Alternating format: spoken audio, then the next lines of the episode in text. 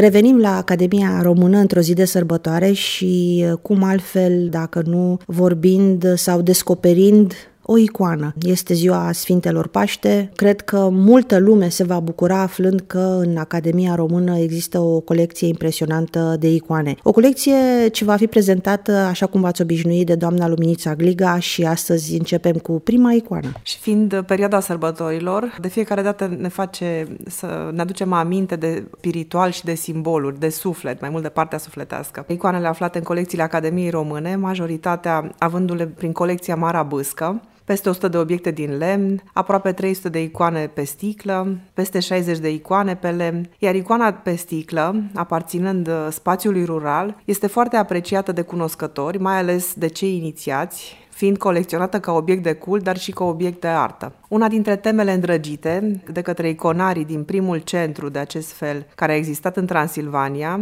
aproape de Cluj, mai precis în binecunoscutul centru de iconar de la Nicula, era tema intitulată Masa Raiului. Este inspirată din viețile sfinților și din pictura bisericească. Și cred că și numele acestei icoane despre care vorbim astăzi este același. Exact. Vorbim despre icoana Masa Raiului, o icoană aflată în colecția Mara Bâscă, realizată în primul sfert al secolului XIX, din sticlă manuală glajă, contururi trase după izvod, pictură cu pensula pe dosul sticlei în tehnica în oglindă, inscripțiile uneori în caractere chirilice, Paraschiva sau Sfântul Nicolae. Este o icoană deosebită, expresivă, înfățișând o masă în formă de romb, iconarul recurgând la alege cromatica, în tonuri terne de verde măsliniu, roșu cărămiziu și albastru, cât și la stilizarea formelor printr-un desen dezvolt cu linii modulate, suple, printr-un contur negru. Fie că vorbim de un tablou, fie că vorbim de o icoană, până la urmă partea artistică este cea mai importantă și modul de abordare a acestor subiecte. Categoric, spui tablou, te gândești la o tehnică, spui icoană, te gândești la altă tehnică, dar uh, cred că trebuie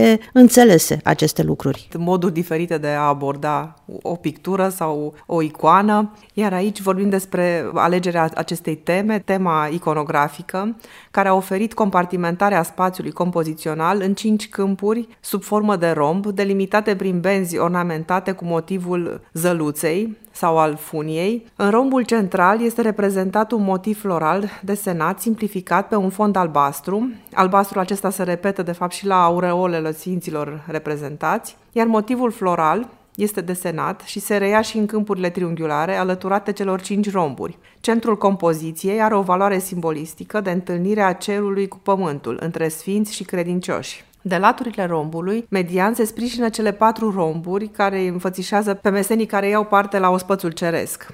Maica Domnului cu pruncul și Isus Hristos, binecuvântând cu mâna dreaptă, se află întotdeauna în romburile superioare, iar în cele aflate în registrul inferior se află alți sfinți, în acest caz Sfânta Cuvioasă Paraschiva și Sfântul Nicolae, Sfântul Ierar Nicolae. Fizionomiile personajelor nu sunt individualizate, înscrisul din dreptul lor ajută însă la identificarea acestora. Rama este realizată din lemn băițuit și este lucrată manual.